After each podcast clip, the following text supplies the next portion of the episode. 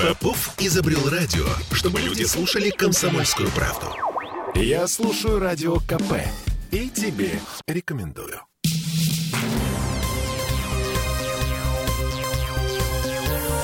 Темы дня. Александр Беглов, э, что, теперь пожизненный губернатор будет? Э, в общем, ЗАГС отменяет ограничение на количество сроков в Смольном. Ну, то есть никто его, конечно, не заставляет оставаться губернатором пожизненно. У него теперь просто есть право выставлять свою кандидатуру на выборы без ограничений. Это мы вернулись в петербургскую студию радио «Комсомольская правда». Я Олеся Крупанина. Я Дмитрий Делинский. В начале этой четверти часа обсуждаем поправки в устав Петербурга, который э, принял ЗАГС. Э, обсуждаем вместе с политологом Александром Конфисахаром. Александр Григорьевич Ильич, добрый вечер. Здравствуйте. Добрый, добрый вечер. Слушайте, а до сих пор у нас было не больше двух сроков подряд. Э, теперь сколько угодно. Э, это что, это у нашей власти такой кадровый голод? Настолько, э, настолько голодно? Да нет, я бы не сказал, что это такой кадровый голод. Дело в том, что есть такие, может, я начну чуть-чуть издалека. Один из принципов гармоничного целого – это повторяемость целого в частях. То есть части должны повторять целые по ведущему, по ключевому, по самому основному признаку. Ну, так если очень э, начать издалека.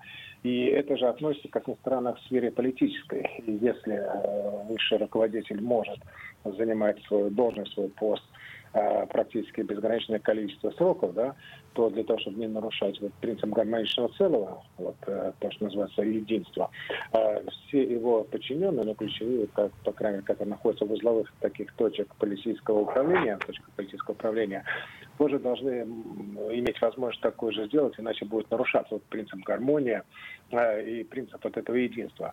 Иначе система просто начинает становиться расхранить, расхранить ну, становится Синхронизированный. Да-да-да, синхронизированной системой. И если подчиненные э, не смогут делать, в принципе, то, что и руководитель нужен на своем понятном уровне, то, понятно, происходит дисбаланс политической системы. Этот э, шаг был э, абсолютно очевидный. Мы можем эмоционально к нему как угодно относиться. Хорошо, плохо, нравится, не нравится. Сменяемость, не, сменя... не сменяемость. Но вот есть некие такие закономерности функционирования системы, которые просто вот этот шаг давно уже, ну, достаточно давно уже, наверное, года полтора назад, э, когда изменилась Конституция, предопределили, и это совершенно логичное, совершенно естественное и абсолютно рациональное решение, решение власти. То есть это логичное решение именно после изменения Конституции, после обнуления сроков, верно? Да, да, да. Вот угу. если два срока, ну, два, три, пять не принципиально. Да, то, то, то есть раз, раз президенту можно, то почему губернаторам нельзя? Я совершенно согласна. Это же мы наблюдали не так давно, когда было тоже изменение Конституции, может быть, менее значимое, чем вот позапрошлым летом, э, когда президент увеличили срок до 6 лет, да, а депутатам до 5 лет вместо 4 и 4, как было понятно. То же самое идет изменение здесь, и пошло изменение на других э, уровнях. Это вот очевидный, совершенно естественный процесс, а наша национальная оценка не имеет к нему никакого отношения, у них там своя понятная логика. Да, логика понятна. А, ну, в общем, привыкаем к новой реальности. А, у нас тут еще расширение полномочий, а, ну, такое точечное, как говорит э, Константин Сухенко, представитель Смольного в ЗАГСе. А, э, новые полномочия губернатора очень точечные, и они не являются произволом. Смотрите, губернатор Петербурга по новой версии устава может больше не проводить очные общественные слушания по бюджету города. Я вот, честно, я не местный. А, а, я здесь с 2016 года, но я за эти 8 лет я не припомню ни одного раза, чтобы были очные и хоть какие-нибудь слушания по бюджету городскому, общественные слушания. Нет, они были просто незаметные. Я человек местный, я здесь 1960 года, да, так как я здесь все-таки родился, повезло мне так. А, такие были, даже есть такой термин нулевые слушания, на которые мог прийти любой, в принципе, желающий. Это было все достаточно э, открыто, формально, понятно, открыто. Большинство подавляющее про это не знало, но такая потенциальная возможность была. Сейчас мы видим э, ту ситуацию, что представительные органы власти при любом к ним отношении, восторженном или, наоборот, очень даже негативном, они просто прекращают свою деятельность практически, и как э, один из элементов, важнейших элементов полицейской системы, просто не выполняют свои функции, не функционируют. И то, что чем дальше, тем больше они отдают свои полномочия исполнительным органам власти, которые сейчас занимают доминирующее положение в нашей системе, это тоже совершенно логично. Э, не хочется вдаваться в какие-то теоретические дебри, в свое время вышла более чем любопытная книга, она малоизвестна широкому кругу, но известна мне, как специалист в этой области. Э, автор наш э, соотечественник Александр Кожев, э, Кожевников, после революции, точнее, эмигрировал. У него есть любопытнейшая, безумная работа, называется «Понятие власти». Гость этот Кожевников тогда, в 1943 году, когда была выпущена эта работа в Швейцарии, правда, он описал ту ситуацию, в которой сейчас находится наша Россия и наша вот эта именно политическая система с точки зрения э, то, что мы называем философско-психологического подхода. И, в общем-то, мы наблюдаем то, что вот тот э, более чем э, выдающийся специалист предрек, и то, что ЗАГС отдает свои полномочия, отдает свои функции, перестает выполнять то, что он должен выполнять, это тоже, к сожалению, может, по-всякому еще, повторюсь, наверное, пятый раз эмоционально относиться, это совершенно вот э, с точки зрения политики естественный абсолютно, абсолютно процесс. А то, что мы глубоко уважаемый Эдуард сказал, что это, Эдуард сказал, что это такие точечные вещи, они не точечные. Они принципиальные, которые принципиально меняют э, весь расклад э, сил политических, все взаимодействие акторов политических процессов. Потому что вы еще, наверное, не упомянули, может быть, это был бы следующим вопросом о том, что губернатор получил полномочия снимать глав муниципальных образований. Mm-hmm. Да, это тоже... Да, это он напрашивается вопрос, но это меняет всю систему э, власти, всю политическую структуру, потому что до недавнего времени, до принятия опять-таки, известных законов об публичной власти, все-таки муниципалы хотя бы по закону, я не говорю по факту, да. по закону находились вне органов власти, и исполняли свои э, полномочия достаточно независимо, достаточно независимо от действующей власти.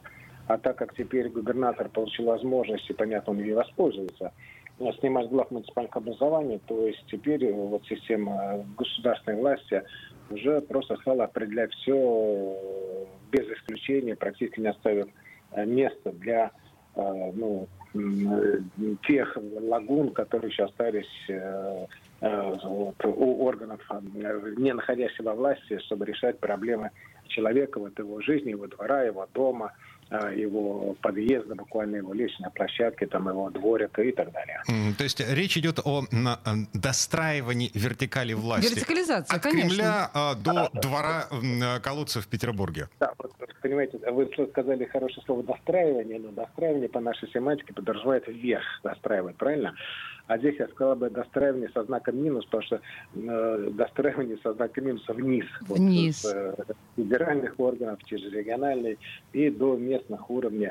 Это, э, ну, достраивание вниз не бывает, наверное, очень неправильно скажу. Не, не, абсолютно ну, правильно вы говорите. Абсурд-то в этом как раз. Есть строительные технологии, которые предусматривают сначала строительство крыши, потом всего остального.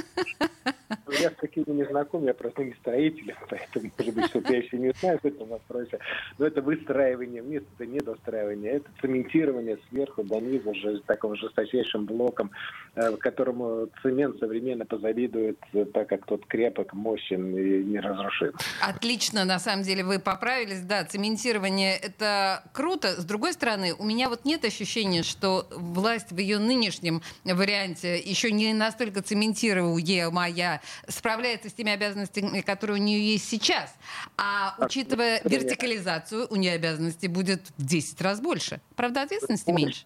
Да, цементирование, понимаете, имеет э, как любое явление, плюсы и минусы, да, но не бывает только плюсов, только минусов. Сейчас э, нельзя не вспомнить э, выражение, которое приписывается э, Аристотелю, не, не Аристотелю, а Аристотелю совершенно верно сказано. Uh-huh скажите мне человека без недостатков, и я вам тоже докажу, что у него нет ни одного достоинства. Да? И у любого явления есть как плюсы, так и минусы. С одной стороны, жесткая вот эта цементированная система, она устойчивая, она прочная, она мощная, она долговременная. А с другой стороны, она не адаптивна, она не может изменяться в соответствии с внешними условиями, не может быстро принимать решения, не может моментально реагировать, хотя жизнь моментально меняется. И она, в общем-то, к сожалению, вот как работоспособна на тот момент, на который ее построили. А жизнь меняется, время меняется, дни, недели меняются, времена года меняются. Вот эта жесткая система не способна оперативно реагировать, поэтому она, к сожалению, оказывается не готова к каким-то новым вызовам. И я уж, извините, возьму ваше время, опять-таки, украду по своей дурацкой привычке. А у Эрвина Тофлера, такой один из выдающихся футурологов современности, э, есть интересная работа, называется «Метаморфоза власти», такая любопытная, знаю, специалисты знают, монография фотография в которой он э, приходит к выводу, что Советский Союз развалился, потому что не был готов к встрече с будущим. Он был жесткий, он был такой понятный, был очевидный. А, и когда будущее оказалось не такое, которое он ожидал, он не смог одномоментно к ней адаптироваться, к ней приспособиться. И вот это как, не знаю, э, не хочется начислить на Титаник, да, столкнулся с айсбергом. То же самое советская система столкнулась с будущим и оказалась не не готова. Угу. И вот она хорошая здесь и сейчас. Вопросов нет, и все довольны. А, и довольно те люди, для которых ключевым словом стало слово стабильность, да, вот оставится все как есть, лишь бы ничего не поменялось, лишь бы не было бы хуже, да. Но будущее в таком случае становится опасным, потому что оно другое, оно непредсказуемое, оно новое, оно неожиданное, оно зачастую необъяснимое. И когда вот сталкивается система с этим необъяснимым, неожиданным будущим, она к нему просто не готова, потому что не имеет обратной связи, не имеет машинистов, не имеет рулевых, они не нужны, потому что система закостенела. Исчерпывающая. А Александр Конфисах проконсультировал нас. Я бы сказал, себе. поставил диагноз нынешней системе государственного управления. Да, ну мне кажется, это прям, да, было сейчас мощное высказывание. Вот этот колосс на глиняных ногах, который и так-то управлялся, на мой взгляд, ну, ни шатка, ни валка. А, а за... теперь он еще и зацементирован. Зато Беглов будет знать, что происходит в, во дворе колодца на Петроградке. Будет ли это хорошо для двора колодца на Петроградке? И будет ли это хорошо для Беглова? И будет ли это хорошо для города в целом? Боюсь, что нет. Вернемся с другой темой через пару минут. Темы дня.